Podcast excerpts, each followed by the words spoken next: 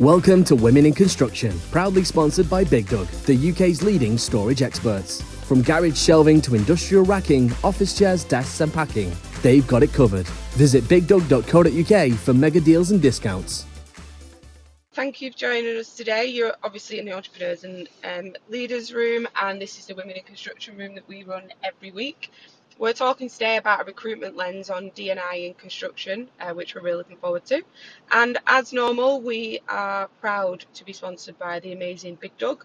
Their link has been shared on the top. Have a look, check them out. They do, I think it's over 150,000 products now, everything you could ever want to need for your business, um, desks, storage, that type of thing, right up to being um, racking specialists for large warehouses. So check them out, support them like they support us. Um, and Michaela, I'll come to you for your intro. Yes, thanks, Haley. Um, yeah, my name is Michaela Wynn, host of this room, um, joint founder of the Women in Construction Awards with Haley, and owner of Design and Build. I was on The Apprentice since then. Um, we've been trying to get a bit more equality in the construction industry and just more women in general there.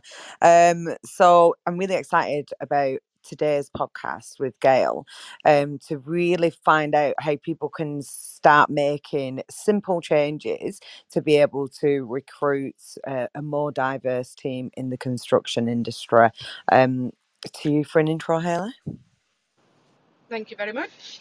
Um, yeah, as Michaela said, um, I'm one of the joint founders of the Women in Construction Awards, which, by the way, the nominations are now open for. So if you want to go to the Women in Construction Awards website, you can make nominations in there. Um, let's make someone's year next year at the awards. Um, yeah, so I've got a couple of businesses in construction. I work in the renewables um, and energy saving tech space, uh, predominantly around LED lighting and EV charging. Um, and yeah, spend a lot of time helping as much as I can Michaela on her quest to create more uh, diversity and inclusion within the construction industry. So conversations like this super super important. And yeah, looking forward to um, getting your view on that today, Gail. So we'll come over to you for your introduction, and then we'll quiz you if that's all right. Yes, that's fine. Um, so my name's Gail Blake, and I head up construction and property um, recruitment um, for Hays. Um, so Hays is a big specialist recruiter. As far as we know, we're the biggest specialist recruiter in construction and property in the UK and Ireland. And I'm, I might, I don't, I don't know, and apologies if there is another a lovely lady who who is senior in, um, who runs a, a recruitment company or is senior within a recruitment company. But as far as I know, I'm the only woman that heads up um, a recruitment, uh, you know, construction and property within recruitment. Um, so I feel very, it's very, I'm going to be at home, I think, with you two today because I feel incredibly passionate about um, diversity inclusion in construction. And there's such an opportunity, I think. But my own background was I joined Hays back in 1999 and I started it recruiting myself in civil and structural engineering. So my own background over 20 years has been in the recruitment of in construction and property. Um, so it's it's my life every day is what I do, and that's why and we all work together and, and, and Women in Construction Awards, and that's why I wanted Hays to be the main sponsor of it back in um, in September. I thought your ideas, both of you for, for running it, were amazing, and that's why we got behind it because we we really believe in what you're trying to achieve, and it's what we're trying to achieve too. So. Um, that's a little bit of an introduction of me. Apart from all of that, I'm also um, a mum of three uh, juggling it and juggling a career. So um, I understand what it's like to be a woman in construction because that's who I am too. Oh, I absolutely love that. And I'm also a mum of three. There you go. I think, do you know when you, you have one child and you go, oh, this is a lot. And then you have your second and go, oh, I wonder what I used to do with the time I thought I didn't have. Then you have three and you go, okay, I'm, I'm absolutely screwed. Yeah? yes. I have no time. But you know, there's mums out there all over the place, absolutely balancing a career and family, and yes. we don't get the balance right all of the time, but that's not important, is it? Um, but but that was um, that's one of the things I loved, by the way, of your. I know we, we probably have to move on, but I love I loved your awards so much that both of you did in September, the Women in Construction Awards, because it was so human and it was so down to earth of practical things we can talk about as women in construction. I think that's part of the way we're going to get more balance is by actually talking about the fact that we have children and how do we balance those things. And um, and I love that. And I think you probably both remember there was a moment where Sandy Rees Jones, who won the um, the, you know, the Lifetime Achievement Award, started talking about how she also has three children, about how she balanced it, and gave us all quite practical tips. And I was sitting there with like mentally noting everything she said down of all the stuff she did, um, because because this is how we're going to change it. We're going to change it by accepting that a lot of us also are, are mums at home and, and want to try and balance it and need to share top tips with each other, don't we? A million percent. And I know we're I think this is really important, so I'm not going to rush off this topic. But yeah. about four or five years ago, I had um, a call with like a, a, a, bigger company that you know when I was a new business I really wanted to get in with them and I was dead excited and it was the school holidays when he booked this call with me. So the children were in the kitchen and I've like tried to hide in the living room and I needed to be downstairs with them but as quiet as possible. Um, and the feedback afterwards when I rang for feedback to one of his colleagues was that he felt I was unprofessional because he could hear children in the background while I was trying to have a work call with him and we didn't get wow. any work with them. And I'll never ever forget that I felt embarrassed at the time. And as I've moved mm. forward and built my business and you know been as successful as I'd, I'd like to have been with children in tow and in the background of Zoom calls and you know mentioning to people, oh, I'll have to shoot, I've got to go and pick the kids up, or making that normal. I'm like, do you know what? No, he mm. should be so embarrassed of himself, not the other way around. like, a hundred percent. And and I think that's how and that's what I really felt about the energy in the room at the awards was that there was so much joy, but also no shying away from the real practical reality of what you have to do. And I know that being a parent is not just obviously women, both of us, you know, men and women are, are, pa- are parenting together. Um, but I think it's about how we practically share ideas of how we do that. And I, and I think it's important as well that it's we don't see ED&I in construction as a woman's issue. You know, it's it's for us women to solve sort it out. And what I loved again about the awards was I remember um, Noel McKee talking as a man about being the male ally and about things he as a man is standing up and making sure is happening so that so there is more diversity and people feel more included whatever their background. So I think it's not just about us women, isn't it? It's about everybody in the construction industry saying you know, it's, it, we need to together to make this a destination career of choice. Um, and, and we'll do it together. We'll have to do it together because that's the only way we're going to do it, aren't we? Oh, a million percent. And we, we say it week in and week out in this room how the most important people are the majority, the ones that yeah. think we're fighting against them. We're not. We need the men. We need them to help. We need to support. And going back to the joy in the room, maybe that could have been the night from the kids that all the mums had. oh, nice that um, openness of going, we're in this together and we're here together, and actually men understanding that we don't want to take their seat, we want to sit next to them at the table. Um, I suppose Absolutely. this brings us nicely into talking about um, the recruitment sector and the issues that we face around employing people who might want to go on maternity leave and what those packages look like and um, how it is more difficult when you or some employers seem to make it more difficult to want to promote women over men because their breaks might come in those crucial periods and things. How do you navigate that kind of thing from a recruitment stance, Gail? Well, well, you. I mean, ultimately, you cannot discriminate against somebody based on gender. Full stop. That's it. You know that that that is it. So so so and you cannot discriminate against anyone based on lots of other categories. And that's because we know that the more diverse a team, the better decisions that they will make. So it is, we know that businesses where there is different thought um, will make better decisions in the long term and there is better retention, both of men and women in teams where they're more diverse. So it is not, uh, it is not acceptable to discuss women's, or might I add, if you wouldn't ask a man in an interview, when do you intend to have children, then you can't ask a woman. And ultimately, there's now shared parental leave. So ultimately, now parental leave, not as we used to call it maternity leave, can be shared across because, again, based on the couple, we can't make an assumption that it, it would or should be the woman. It's down to that couple to make that decision. So I, th- I think that ultimately, the biggest, I think there's lots of things we can do positively to encourage um, gender diversity across construction. And I do think it starts with um, good, strong role modelling so that that other women can see, particularly I think younger women who are making their choices about their careers, can see other women and think, or, or this doesn't just go as far as women, this goes across all more, greater diversity across construction and property, full stop. But I think it's seeing other women, if it's if we were trying to talk about gender diversity, and thinking I will belong here, I will feel because I have to say, back in September when I was sitting in that room, I felt so many emotions. It was the best thing I've ever attended in 23 years of my career. And I, I kept thinking, why is that? What is it about this that's so special?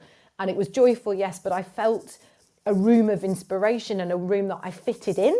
Like I suddenly, from being someone in construction and property who often can be the only woman in the room, to, to feeling like I, oh wow, I, I actually we're the majority tonight. And, and I feel like that's I think that's quite important to any any young uh, ladies who are uh, and men who are thinking about construction as a, a career that it will attract both men and women if they see more diversity. And we know that in other countries, um, for example, I know that in, in the Far East, most people on site are actually women. So, so it's, it's kind of what is it that we can do to, to role model and to show. And I think, by the way, you both did an amazing job that night of doing that, where you're showing this, these journeys and these stories. And that was some women who were very far ahead in their careers, but also people that are apprentices that were starting their journey. And I think it's about how can we add a megaphone to that and, and really talk about so it becomes more normal to see women. I was on site, by the way, um, quite recently. And, you know, as I checked into site, obviously, site manager comes to get me, and, and she's a woman. And, and, and you know, and I, and I want it to be that that isn't a surprise, that, that that is just what's normal. And interestingly, she was saying to me that up until recently on the site she was running, she had a 50 50 split of men and women on site. Now, I can't help but believe that was because she herself was a woman and that role modeled other women to think, well, I'll go onto this site because I know there's a. Does that make sense? So I think the more that we can role model and, and really give loads of examples of where women are being very successful um, and uh, in construction, it helps others to think, I will belong here too. Does that make sense? 100% yeah.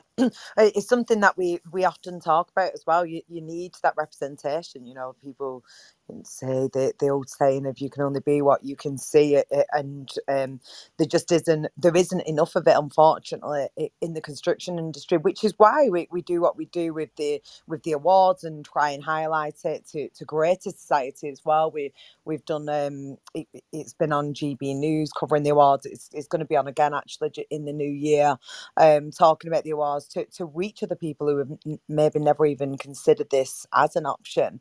And it's only you know a small thing that we started with just you know two women from Bolton who met on the internet and decided to try and make some change. But I think if everybody has that approach and just does one small thing to try and make a bit of change, then that's how they, it will will get the snowball effect. Um, what I'd like to do, Gail, is Carol's joined us on stage. She's another one of our hosts, so I'll just uh, let Carol do an intro. Um, and she was a couple of minutes late, so perhaps just catch her up on the convo. Carol, are you around? How are things? What what you're saying. Hello, hello, and apologies for being late. Um, I was just about to share out the room, but I'll do that after I I um, contribute. It's such a good topic, and you know, you know me, ladies. Um, it's uh, oh my god, let's not get me started. It's it's something that we we need to do, and we keep trying to make inroads to improve it. Um, it just triggered a conversation. I think I shared it on LinkedIn, Michaela, and you you said that we need probably need to get that student on on a discussion for one week in the new year. I was at uh, university a couple of weeks ago giving a speak to individual students that are doing the construction management course um, in Southampton, and interestingly, there there was only a, a few females, um, quite a few females deciding to do the interior design side of the course, and there was a few that actually said, "No, I'm going to do civil engineering." Anyway, long story short, there was this lovely lady during question time. She said. Um, I did a lovely work experience, really enjoyed. However, um, you know, I'm going to be qualifying next year. And as a mother of, of two children, I can only look to do um, part time, uh, three days a week. And she said, I'm, I'm just really scared because there seems to be a lot of blockers and barriers to her wanting to come in and work. And she was very emotional as she was speaking because here's this working, you know, this mum that has, you know, gone through the realms of studying, looking to do her passion into a male dominated um, you know so-called environment. And she now knows that she's going to qualify. And you know the blockers are well actually we don't we don't uh, employ part-time. And i just turn around and say look you know not all businesses are like that and you shouldn't see it as a blocker. It's just i'd rather have and, and you know michaela haley you we'd rather have somebody that can deliver quality in three days as opposed to someone that's watching their you know the clock monday to friday and delivering crap and not committed to the course but this is the type of things that even students are fretting as they look to then seek permanent employment yeah, oh. absolutely. And I wonder, Gail, if you can shed any light on that. Like, if you have people who are coming to you looking for jobs who want part time, and what the industry's response to that is like now. I, I, would say actually this is a really good time to um, if you are looking for work actually. And i think you know they say that uh, sometimes necessity is a mother of, of, invention. And given the skills shortage there's a, there's a huge skills shortage in every profession at the moment. But um, in the construction industry it's particularly acute because um, there's been suggestions, research has shown that, that, we, that, that about 750,000 EU workers in construction have left uh, during Brexit, and that's causing this real um, candidate shortage. So, so for, for, for candidates right now who are looking for work, they actually are in the driving seat because there just simply isn't enough people. So, so actually, I think this has meant that we're starting to have conversations, and it's great that you're mentioning this because the same is true as, as and I know this is about about women, but it's also true about part time is not always a, a, a woman thing, because we know that people may be coming towards the end of their careers, may not wish to work full time, may also wish of both genders may wish to work part time. And therefore, again, they're fantastically able people, very highly skilled, who we can't, as a construction industry, afford to ignore. But they don't, because maybe they just don't want to work full time at that point in their careers. So I think what's been good is it's meant that big companies are, are absolutely open to people working flexibly. And, and I think that's been great. And I think it's been a really good output of the fact that we are so short of talent in the construction industry. So, so I would say to that lady that you met, uh, Carol, in the university, um, to feel confident actually, and and not and not you know to that, that this she is still a very very good candidate, and in fact she will have lots of experience. I should imagine her time management, if she has children and she's been studying, is incredible, and I think she can turn that into a real positive of look what I've achieved while also managing my my three children and and I think she could really sell herself actually on an interview with her life experience. So I would say for her to feel confident actually, um, and and and to put it out there and to say this is what I can do, because um, she still has so much to offer in terms of the experience that she has. So I would say to feel confident. I also think the good news is that, that now so many of, of big um, big companies within construction and property now have set themselves targets in terms of ED&I. And so ultimately they know they need to get better and the good ones are setting themselves targets.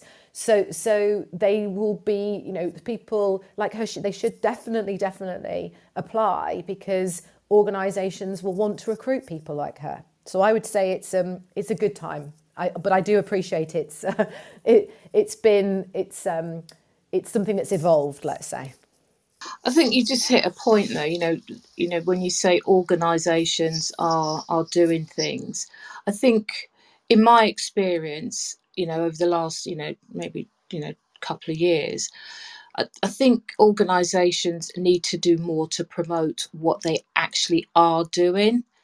Um, be a little bit more vocal, you know, have more visual visual material, and and actually, you know, one of the questions was, well, we don't see the likes of, you know, maybe Balfour Beatty or the big Kiers. We don't see anything in the platforms that we live and breathe. And you got to think these are, you know, kind of the younger generations, you know, in the 20s up to early 30s. And a lot of those are just used to going into the likes of Instagram or, or, or Facebook or, or, or TikTok. Now, I'm not saying that, you know, these companies have to have huge campaigns into those social space, but if the candidates or individuals that want to come into the sector don't feel or don't know where to look, or if they want to apply for a job, are hesitant when they go onto a, a website for the company and don't see anything that actually resonate or pulls them saying, actually, I feel that I can apply for this job because I, f- I can see a person that looks like me or, you know, that I can fit in. I, I think there's a lot more visual evidence and, and testimonies and story, things that companies need to show that they are doing or making a difference rather than doing it behind and you know you just stumble if you search for ED&I. oh actually they've got somebody that actually deals with that in their company now with that in their job description what do you think to that Gail yeah, I, I think that often it's there's some great um, case studies that we know about because we deal with a lot of these organisations. And you're right. I think it's about being proactive. Um, and I, I can only think that it'd be great PR for them to do it actually if they said openly, we do, because, because they often do have flexible working.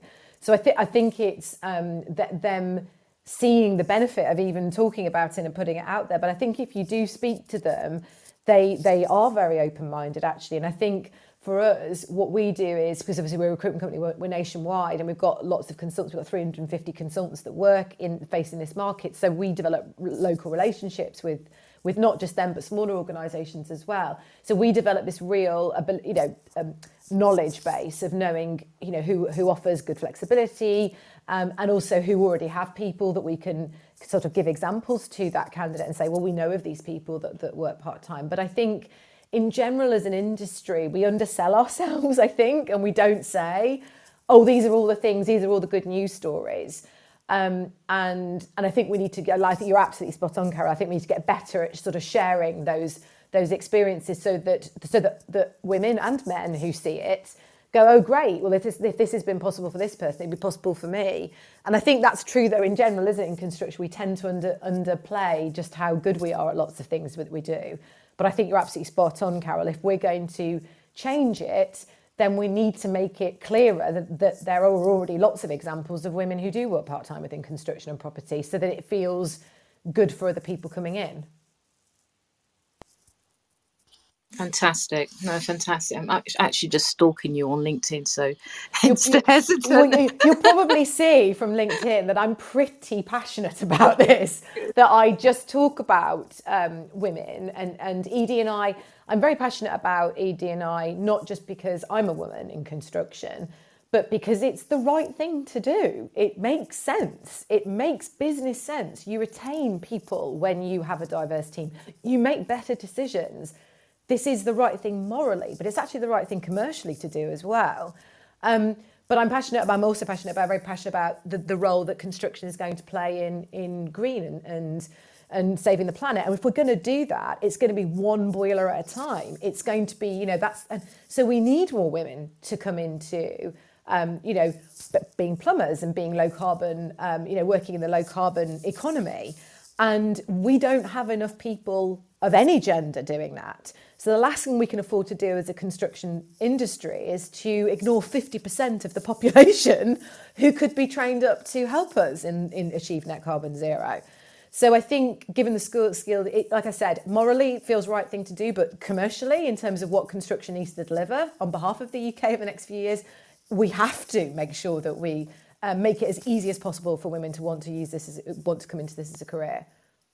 And Gail, on that point, also fifty-one percent we are Gail. Um, not, yes. Not oh, good, good. Yes. Where the majority say that, yes. it just it seems mad anyway. Like anybody would um, de- decrease the size of the net when they're going to be fishing for new talent and just go to one tiny little pool and and not widen that. I do feel like personally, and I'm hoping you can give us some insight on that. Like we are I'm seeing more companies now who are acknowledging all different types of candidates, acknowledging that diversity is a thing, it is important, and how can they go about it? So, two questions. Number one, are you seeing this change within uh, construction companies? And number two, how are they implementing this change? So, more so for the for the smaller businesses, the micros, the SMEs, what advice could you give to to those listeners of the podcast if they want to say, right, okay, yeah, I want to recruit more diversity, what would be some good first steps? Oh, good question. Um, I would say back to the role modelling. People need to see from the outside in, and I think Carol explained that very well. Because the first thing what uh, anyone would do is they'll probably go and look at the website and they'll go and look at exactly what she's doing to me right now. She's looking at LinkedIn, she's looking at my page, look at the company's page, and looking generally on social media and doing their research. That's the way most people will start any form of job hunt. So, my question to anyone listening who would like to have more diversity is what does your social media say about you now? Is, does it look diverse? And remember, this isn't just going to help you to attract more women, this is going to help you to attract more men because everybody wants to work on more diverse teams. So, so what does your social media, what does it look like? If someone was going to research your organisation now, which they will, that's how most people will make a decision as to whether to apply or not. They won't just go onto the internet and see a job board. They'll probably, if they know who the organisation is, they'll actually go. And, and even if they're going via a job board or recruitment company, very quickly they'll say, who is it? Because it's a very, isn't it? It's quite cliquey, I think, construction and property. Most people know most people. So they'll probably very quickly say, well, who is it? Who is this organisation in my local area?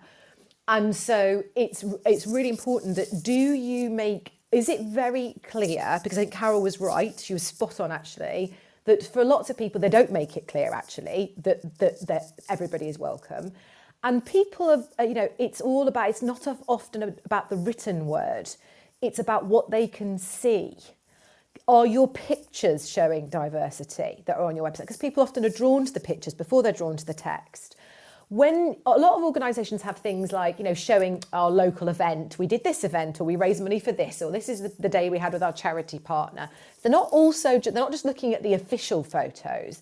They'll be checking out you know what stuff have they got up to recently? And again when they're looking at those photos do they look diverse and so and, again as carol sort of said sometimes you have to actually go to their sort of ed&i page or D, some people call it de&i page well, do you need to do that? Or is there anywhere else? You, could it be more obvious? Could it be on the front page? So I think, as you said, I think it's about championing and putting it front and centre and, and also saying we, we were committed um, to ED&I or DE&I and we absolutely welcome applications from everybody. And I think you have to be proactive. Don't assume everyone knows that you be open minded. Say it. Say that you're open minded say if you've got a target, a lot of organisations, particularly big uh, contractors, bidding contractors, or any of the big consultancies have um, gender targets. Well, say what it is then. If you've got it, say it. Because if you've got it, I think that's such a positive step to say, we know, we know we're not as good as we need to be. We want to get better. We get that we're going to make better decisions if we've got a more diverse team. So say it, say what your target is and say what your progress is towards that target because I think then any anybody, male or female, that's wanting to work in a gender balanced organisation will go, wow, they do really take this seriously. This isn't just them, you know, doing the right thing. They're actually trying to tracking it. They're measuring it. They're obviously going to get this done. So I think if any, my advice would be really put it out there and say, and if you've got, for example, some organisations have women's networks or LGBTQ plus, BAME, um, or different networks within an organisation talk about them, say what they're doing, say what actions, how they're being supported by senior leaders in the organisation to try and bring, uh, because it's all well and good saying you've got a target, but how, what are you doing about it?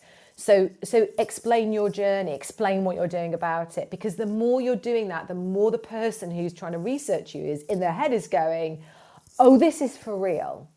This is for." They're, not just saying this. This is for real because they've set a target and they're sharing with me how they're getting there and what their journey is. So, I would say really highlight why it matters to you, what you're doing about it, and show role models. And if you can try and put any sort of case studies of, of, of women or anyone from underrepresented minorities who are on, you know, that, that mean that you have a more balanced workforce and know that that's going to attract. I, I was on this amazing uh, meeting with a, a client about two months ago and he's in civil engineering and he has nearly 50 50 um, balance in his team. And I was talking to him about why he thought people would come and work for him. And, he, and it's weird, he didn't actually think for him straight away that that would be a big attraction to men and to women. I was like, oh my goodness, you should, that should be the first thing you say to people. The fact that he's nearly at 50 50 in a team, I was saying that would, be that would attract both men and women. My goodness, say that, say that straight away to anyone. But I think sometimes he doesn't, he didn't necessarily think that would be something that would, that would be attractive. And it, and it really is. So, so I think it's about really push, putting out there um, how important it is to you as an organisation. Don't don't put it in the small print, as I think Carol was kind of saying. It might be on a certain page buried somewhere. Put it right at the start. And if you're working with recruitment consultancies like Hays or any others, say to them, "This is we take this seriously. With, can I share with you? This is what our target is." And, and it really matters. Now, what we can't do is discriminate. What we have to do is give you the best candidate we have.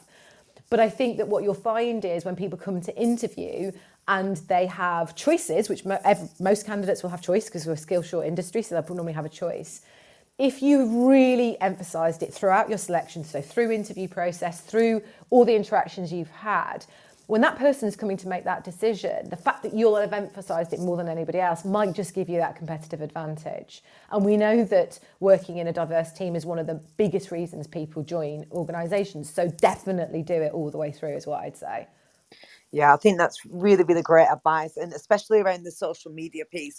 And if you've got the culture right, encouraging your staff to be posting about it as well from their point of view. So it's not just whoever is in your marketing department saying, "Oh, we do this, that, and the other," but actually the staff who are who are working there to say, you know, to champion your business, if indeed it is a good business. I know you give um, a brief example there, but I wondered if you had any other examples. Um, you may not, and that's fine. But any other examples of of that happening, of you being part of that process, of somebody saying, we need to recruit more diverse talent, this is where we're at, and then whatever, two years later, that's where that's where they're at now. Do you have any examples of that? Yeah, I mean, we can't discuss obviously, I can't name specific clients, but yeah, absolutely.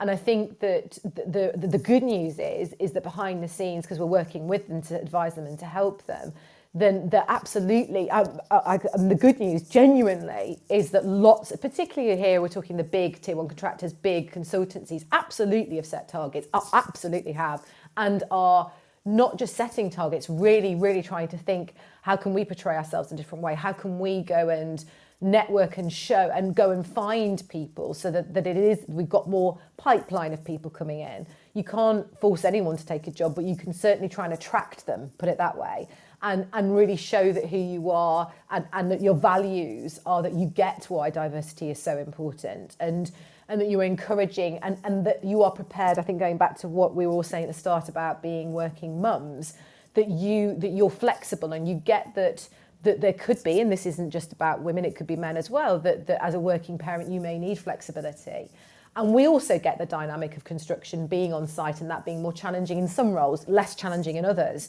where some, some roles you could work a little bit at home and others it would be almost impossible to do that. But, but understanding that, um, you know, that, that, that you, might, you have other time pressures and there might be issues around childcare and, and just coming up with practical solutions around that. And I think just being kind and compassionate and understanding that that there are different dimensions. If you, it's one thing hiring a woman, and we're talking a lot about hiring better diversity. There's another thing retaining, and if you, you know, you can't, it can't just be um, you can't just say it and not back it up because people then just will just leave because they, you, you, they don't, it didn't do what it said on the tin, you know. So you've got to actually back it up and be flexible. But but I think actually, Michaela, when we were at the at the Women in Construction Awards, we saw that because all those lovely winners who did just beautiful speeches spoke a lot, I think, about their own employers and how they had shown real flexibility in in I remember one lady, I can't remember whether she was one, of the big contractors said that you know she remembers when she was potty training one of her children in lockdown during meetings just because it's just what had to happen and, and i think that that you know and i think her employer to have supported her through that stage you know because it, it happens that, that you're just kind of going well that was wonderful. And, and in the room you're just going well this is an employer that really understood that she was at home she was a working mum she was going through some stuff. She, then they and they absolutely supported her. Now not only that they attracted her they'll retain her and lots of others if they continue to be so open minded and supportive. So I think you're right in that the, your current staff can do a lot to say, as my lived experience working for this organisation is that as a woman or as a, you know someone from the LGBT plus community or BAME or, or any community, I feel that I am included. And here's the flexibility. And this is my lived experience. And this is what I've experienced because they've understood that I need maybe some flexibility in certain ways. So I think my advice would be to any organisation is, and again, we're you know we're on social media now, and we're and social media is so important, and getting a message across is, can you get your current employees to show what their lived experience is like? Because that makes it that's a massive um, that will help to reinforce it's not just you know just just words on a page. It's actually something that's that's for real yeah, we do that. We we really uh, encourage our staff to to push the messages out there, to talk about the personal life, to try and attract people who are similar to them who we want to do business with. Um, so yeah, I think it's super important. I have had a question in the um, in the comments section from Kane, and it's a really valid question and kind of the voice of men who are currently in the industry who are perhaps concerned as well. So I never think it should um, really go unheard. so thanks, Kane, for putting this in. I'll just read it out to you, Gail. Um, does having a target put men off applying? I know of some people who feel that opportunities are sometimes offered out based on gender equality. This very much may not be the case, but pushing the gender message may carry this risk. I fully agree with social images being inclusive. What is your opinion? Because that is, this is a strong opinion. This is something that people say not openly, but it is a concern. They will talk about this. And if we do not have the men on side and they don't understand the benefits of this and they're growing more and more concerned, then will this actually put men off applying to that organisation? And absolutely not, because um, you cannot, just to repeat, you cannot discriminate against anybody based on gender and that, that goes both ways. So, so Kane doesn't need to worry because the best candidate gets the job. You cannot discriminate either way. So the, the other thing, of course, is, is that we're in a skill short market. There just simply aren't enough candidates to go around. So, so encouraging more women from outside of the construction industry into the construction industry is only one part of that. We need more men. We need more of either gender to come and consider construction because it is a, an industry that has more jobs than it has people to fill it. So, so as, as an industry, full stop, what we need to do is, is, is attract both genders into it and for them to see that this is a great industry. We change lives in construction because we build their homes.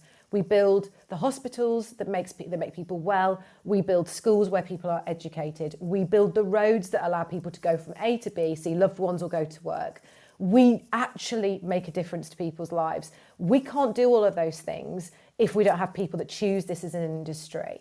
So we absolutely want both genders to feel that this is a place where they can thrive and that what they do has purpose because it really does have purpose. And so for me, I'm I I, I, we want more of everyone and we want everyone to feel welcome. And LGBTQ plus, we want them to feel welcome because there's an amazing amount of the population that we don't want to exclude. Similarly, people that feel that they're coming towards the end of their careers but still have so much to offer, we don't want them to feel either that they aren't welcome in our industry. So I think I would never want anyone to feel they aren't welcome in construction and property because we have to deliver net zero. That's the biggest threat to the planet right now is net zero. And as a construction industry, we'll be we're doing that. We've got we're the people that make sure when you turn a tap on, that clean water comes out and dirty water is taken away. We can't afford to turn anybody away. We want everyone to choose this as an industry. So, Kane, I hope that you feel very welcome and that you would never be put off because we don't want to put anyone off. We want everyone to, to join us, to be honest, I think. Yeah, I, I, you know what, Gail? I really love your your passion for the industry and just pointing out all the positives. It, it, I think constantly putting this message out really does help to change society's perception of the industry and explaining that there, you know, there's value and you, you can feel good about yourself and the changes that you're making to people's lives whilst working in construction. It isn't all just about digging holes and site banter. There's there's a lot more to the construction industry. Um, yeah, it comes across really really great. I love it. Carol, I'll, I'll come to you. Do you have any questions for Gail? I'm conscious that I've just been like asking a million. Is there anything you No, you know me, Michaela. All good questions, and it's as I said, it's a great topic. We could actually have a, a fireside chat for the rest of the afternoon on this. Um, and it was just a point that you you mentioned, Gail, about the um, the Women in Construction Awards, and and you know what that that is one of my biggest highlights of this year, you know, what M- Michaela and Haley did in terms of pulling that all together, is when each um, person, you know, female walked up on stage and, you know, you could see when their names were called out, you know, the kind of, you know, you just felt the overwhelm for them that, you know, they have actually been recognized. And you know to come up on the stage and tell this story was incredible. I know when i presented the award you know my, the lady she just didn't want to say anything. She, she was like no i can't. But i said it's your, your time. And uh, just weaving that back in i think you know again you know i i sit, sit in a big corporate organization. So i'm in construction tech and i they've we've now formed what's called a diversity and belonging um, steering committee. And um, the whole month of november we were interviewing what we call diversity champions. So you know as a steering group we set across the strategy and we've got three four work streams that we work towards. And we then have champions that you know are going to be tasked with doing certain well basically being the eyes and ears on the ground to discuss with all the other 500 5000 you know people within the business. Now the key thing and i think you, you touched on it is is data. You know we, we're talking about these organizations to demonstrate or what are you actually doing. But the thing is it's the data. And you know something like when somebody applies for a, for a position and that, you know there's all that statutory questions and Miguel you, you'll know from a recruitment perspective you know what gender are you what ethnicity all of that. If that doesn't get completed it's really really hard to measure. And you know in, in large organizations such as ours we, we, you know we're only at a, a level of maybe of I think it's about 55% that gets actually completed because you you can't make it mandatory but how else are you going to measure whether you're creating a diverse um, working environment? You know how do you measure that people that get the senior roles are of a certain caliber yes we know that the right person gets the job but how are you measuring that you're, you're making it a fair and equal place to employ? And the same thing goes in, into construction. So the data is important but then going back to making it be a safe place for a female if she's got an issue you know who does she go to? Who does she go and speak to? You know if her, her leader is is male or you know she doesn't feel that she can come and have a, a discussion how does she you know how does she have that confidence that she can go and have that open space discussion? And i just wonder you know from a recruitment perspective and i've heard this before that the candidates now are actually making sure they have their own checklist before they say actually yes i want to go for that job. So are you seeing that more? Oh, absolutely. And this is the, this is the thing because the market is such that um, that the candidate is in the driving seat. And I think this is this is great because absolutely they will go in with a checklist, and the, the and, and a lot of that is around um, the the company having the right values, and diversity and not just gender diversity diversity in all its you know all the aspects of diversity is is is right up there in terms of what will help them to make the decisions so so being able to articulate what your diversity story not just gender but all diversity story is. And and as you said what what get me, what gets measured gets done. So being able to say this is the target. This is where we are up to on that journey and this is the actions we're taking to improve our diversity over you know over the long term they need to be able to articulate that because i should imagine that will be a question that will be asked.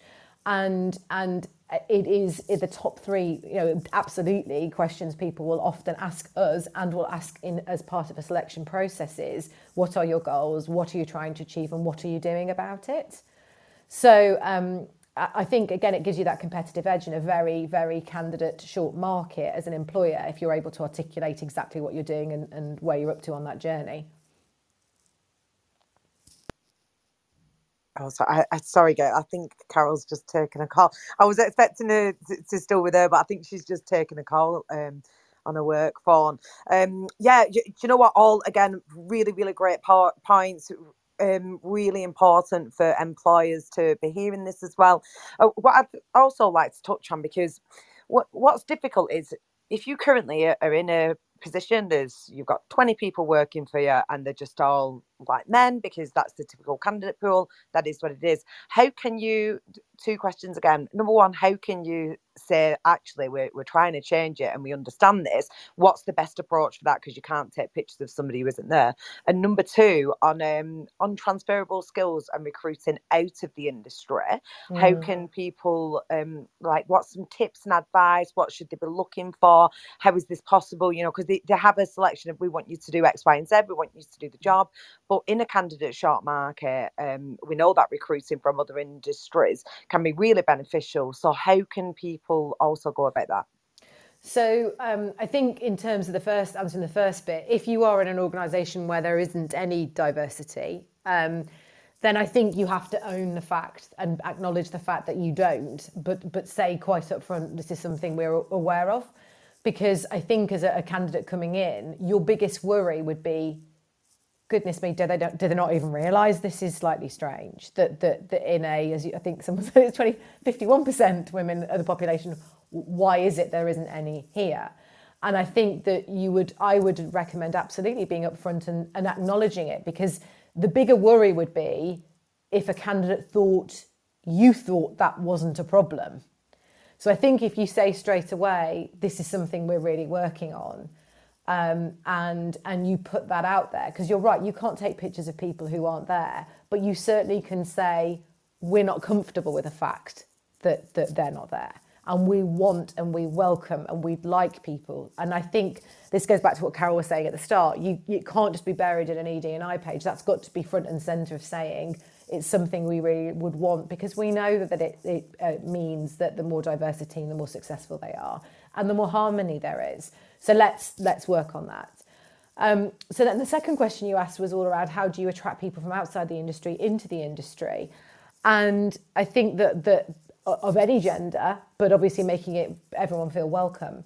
And I think that it's back to that understanding if someone is maybe retraining. There's two parts to it. Is is, is the person first of all a, a student and therefore making a first career, or are we talking about second careers? If we're talking about first careers, I think that as an industry as a whole, we've got to get better at, at, at showing the benefits of the of what we do. And that goes back to what I was saying earlier about the impact it has on society because I think this this generation um, are very interested in the, in the value and the, and the purpose of what they do and I think really talking about, well, you know, you switch your tap on and the clean water comes. Well, yeah, that, yeah, we do that. And you know that road you just went on, well, we, we build that as well. And you know that school you went to, that university you went to, well, that, that yeah, we built that as well. And I think seeing the purpose, well, you, you can't run a hospital ward if water's pouring through the ceiling. So on a very practical level, we keep things going, we keep things moving. So I think it's trying to show the value and purpose of what we do. And I think I think because construction is so fragmented, if you think of construction property, there's so many different institutions, everything from RIBA all the way through to, to, to and CIOB. And I think because we don't have one institution that speaks for everybody, we, we sometimes are too disjointed. And what we need is a unified approach to, to go to schools and talk and not just make it that it's boys that think this is an industry they'll fit in on, but actually that girls can see that there's that there's plenty of other women actually, and that's what I loved about the awards was that you walked in a room and you just realised quite how many women were in the industry. It's brilliant. So we need to think first of all get for the first you know, people for choosing their first careers to, to get out there and say this is we have a real purpose as an industry and we're going to have our purpose in, in society is going to grow even bigger when we try and solve net zero so, so come and if you care about the if you care about green and the green economy, come and come and help us solve this this problem. So I think we need to get out there and start talking to kids a lot earlier and, and of every diversity to say you are very welcome in this industry. I think when we start talking about second careers and retraining, I think that we obviously then it's around can you as an organisation financially support that person to retrain? Because if you can and support them as they go through college and, and go through qualifications then then and maybe work part-time for you during that time that person in that of course you can then do what you need to do in terms of pay so that you know at the end of the day if you put, put out there in terms of helping and supporting with skills that you have time to, to make sure they, they're committed to working for you for certain set times so you get effectively it's it commercially it makes sense for you to do it. But i think that the more you can do that and the more sensitive and flexible you can be giving the example Carol gave earlier about the, the lady on the construction management course with children, the more that you can be flexible about it, the more that, that then you will attract people to really think about it because this is a great industry to work in. You know, we're going to, you know, every single home will need to be changed to be net carbon zero. That means changing everyone's boilers. That means insulating their roofs. That means, you know, that's just on a home front, never mind every office building, every school, hospital, etc so much work's coming in. We've got HS2. We have so many projects happening with this in the industry that, that it's a great career and it's a long lasting career for a lot of people. But, but we have to be mindful that if you can afford it, please try and support them through reskilling. Um, and, and I think you'll find you'll, you'll create a very, very loyal person to you um, as a member of staff. And like I said, it's not always about attracting, it's also about retaining. And I don't think we talk enough sometimes about how you retain people. Yeah, do you know what? It's a great point as well with, with regards to the reskill and then the loyalty that people feel from that. Um, yeah. The fact that you've spent the time and money to attract this person, to train them, they're going to feel more loyal to that business if everything else within the organisation is as it should be. Um, and it's just so expensive losing people and then going yes. through the whole recruitment process, retraining people, getting them to fit in with the culture and blah, blah, blah. It's all so expensive and so so time consuming. So there does need to be a real focus on that. I think I read a study a couple of weeks ago and it was saying the average age for women um, leaving the industry now is 42.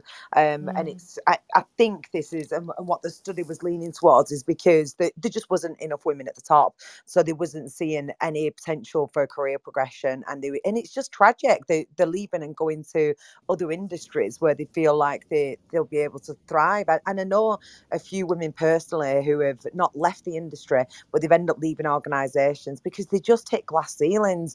And mm. I just mm. think how tragic for those companies that then they've gone somewhere else, they've taken that next step up, and they're doing amazing work for another company after being with you for ten years, one of them. Mm. And that it's just it's it's so bizarre that the these bigger companies, especially, aren't getting that right yet. So I wondered as well if you had any advice or information or thoughts on um, I, I, know your recruitment, not necessarily retaining, but perhaps recruiting women into leadership roles from other organisations. What's the thought process be, be behind them leaving one company and going to another? And is there enough businesses currently who are looking to recruit women at these higher level jobs? Yeah, I, I think that the, the, the targets that most people have is at every level. Um, and so it's not restricted to, to you know it's it's all all the way through. And I think that it's sad to hear actually about uh, women um, perceiving that there is a glass ceiling, which is why I think that internal narrative is as important as the external narrative. So as much as you want to attract the candidates, like was, like Carol mentioned at the start, those external people coming in, what are you doing to inform your own staff in order to retain them of where you are in your journey? Because I think that that that's I think we know that there are 13% of, of uh, people in the construction industry are women. So we know, I think we're all very aware of that it's something that needs to change. And I think we're all, we get that it's going to take time, but what we want to see is progress. I think we're patient that it's going to take time, but we're impatient to see at least that we're on a journey. And I think that's probably where a lot of women sit. So I think that, that as an organisation, you have to, if you're going to retain them, you're going to have to keep explaining what you're doing about it. Not just you've set a target but we've actually we've done this about it. And and these are the things these are the measures that we're trying to achieve because ultimately um, just as regardless of gender people have a skill set that is suited towards leadership. We don't want people to feel that gender would be a reason that would stop them the best person for the job should get the job regardless of the, their gender sexuality race etc um, so, so I think that I think you you've got to keep telling people that you care about this journey, but also share the data of what you're doing about it, and and and if you're going to keep them, because we want we're going to need to keep growing female leaders within construction. I mean, I personally mentor three women because in the construction industry because that's me trying to play my role in in feeling like I need to do that for women and I want to uh, willingly do it because I feel that's my way I can help to, to keep women in the industry and, and to to show them that you can get through it. You know, there's times when your children are very young that you feels like you just have to keep your head down and just keep going and, and, and it does get easier. But I'm doing that personally because I feel that's one of the things I can do to really contribute. But also, could that could that be something within your organisation where you get a senior woman to mentor a more junior woman to show that you know help them to develop those leadership skills that they need? I'm not saying for any reason by the way a man couldn't mentor a woman. Um, but i know that i've had both male and female mentors and i had a female mentor when i had my in between having my second son and my third son and i think she was amazing um, because i remember one day I, I was you know i was really struggling i'd just come back from my third maternity leave and I remember her just saying to me, she just went, How much sleep did you get last night? And I was like, Three, four hours. And she went, Do you know what? Just sleep on it and see how you feel in the morning. And it was so true. All I needed was a good night's sleep. But it was because she was a mum herself, she understood how that felt. So I think if you have got women who can mentor other women, um, I'm not saying that a man couldn't do it because I know men who co parent completely understand what it's like to be sleep deprived. But if it's possible for more senior women, I certainly had a, had a woman at one point as a mentor, and I know that's why I personally play it forward. And I have I mentor women because I want to be able to share that same almost wisdom myself, you know, and all those little kind of shortcuts and all the things we all learn as we kind of try and navigate this. And I don't want women to leave construction as an industry. I want them to stay because that's how we're going to change it is by keeping them. So that's kind of my own personal way I do it. But um, I think the more that all of us could do that for each other, um, and to know that there are lots of organisations. If, if the one that you're at isn't like that, there are plenty that are that will that are absolutely committed and want women and will make you feel at home. So don't don't feel you have to stay if you're not happy. Is the other thing I would say. Yeah, again, really great point, Gail, um, especially around mentorship and just having somebody who's shared a similar lived experience to you. I, I, somebody was on the podcast a couple of weeks ago and they advised you should have a female mentor when you're a woman in construction, but a male coach um, to, to help you through it, you know, and I, I, guess get a more rounded approach on your advice as well. But yeah, I think it, it's super important somebody you can lean on or you can go to. They don't even necessarily need to be within the organisation. There's so many mentorship programs now that'll match you up with people. Um, so great advice for women to be out there and try and go to find one. I know Carol's got um, a final question for you, so I'll I'll hand over to Carol. Oh, thanks, Michaela and Gail. They're doing an absolutely great, great room, and I don't know where the time's gone, but as you, we know, it's a great, great conversation anyway. But um, no, thank you ever so much. And just you know, in terms of, we know that um, you know, from a construction perspective, when you're tendering for for work, evidencing that you are an inclusive and can show that you were you know x amount of women x amount of diverse within your organization going forward is going to be key because contractors need to ensure you know well they want to make sure that they're playing you know the right way in terms of yes can you deliver the work? But you know have you got diverse um, workforce to help deliver a successful project. So that's all great. Um, my final question gail is what does 2023 hold for you? What what's your what's your next mission? Mission Ooh, what, what a great question. Um, i think uh, for me it's um, continuing um, the, the kind of the, the two real passion projects that i have and that's um, as you probably can see if anyone wants to go and find me gail blake on linkedin you'll see it because it's all over my linkedin feed the, the two things i really care a lot about which is diversity and inclusion in the construction industry.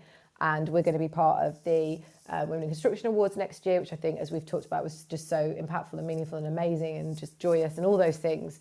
But but a wider point is, um, to me, it's it's really it doesn't just make, as I said before, it doesn't just make um, you know moral sense. It makes absolute commercial sense. We've got to bring more diversity.